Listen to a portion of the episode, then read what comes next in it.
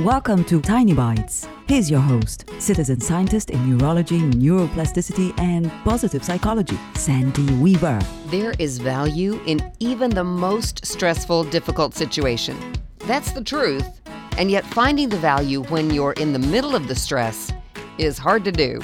Normal emotions like anger, helplessness, and grief are much more likely to crop up amidst difficulties. Feel them and try not to act from their influence. Having a sentence you can say to yourself to ease the stress is helpful to many people, myself included.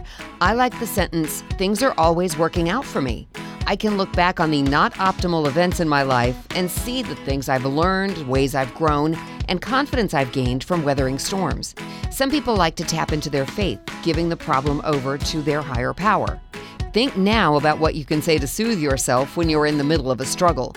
Practice saying it when small things happen, like dropping something or missing a turn. Practice your soothing phrase a lot now, before you really need it, and it will help you more when you do. Subscribe to the podcast and share it with your friends. And there's lots more at centerforworkplacehappiness.com. Here's to your well being, one tiny bite at a time.